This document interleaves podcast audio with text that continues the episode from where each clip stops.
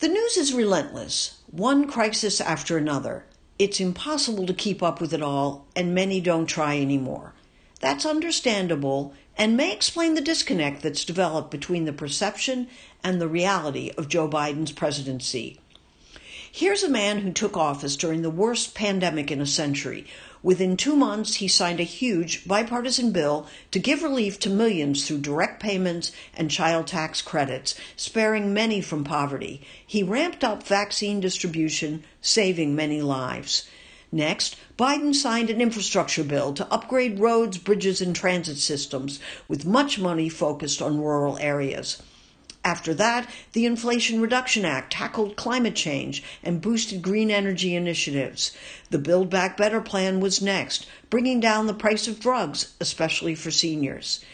We have started to see benefits from these bills and will continue to see many more in the months and years ahead.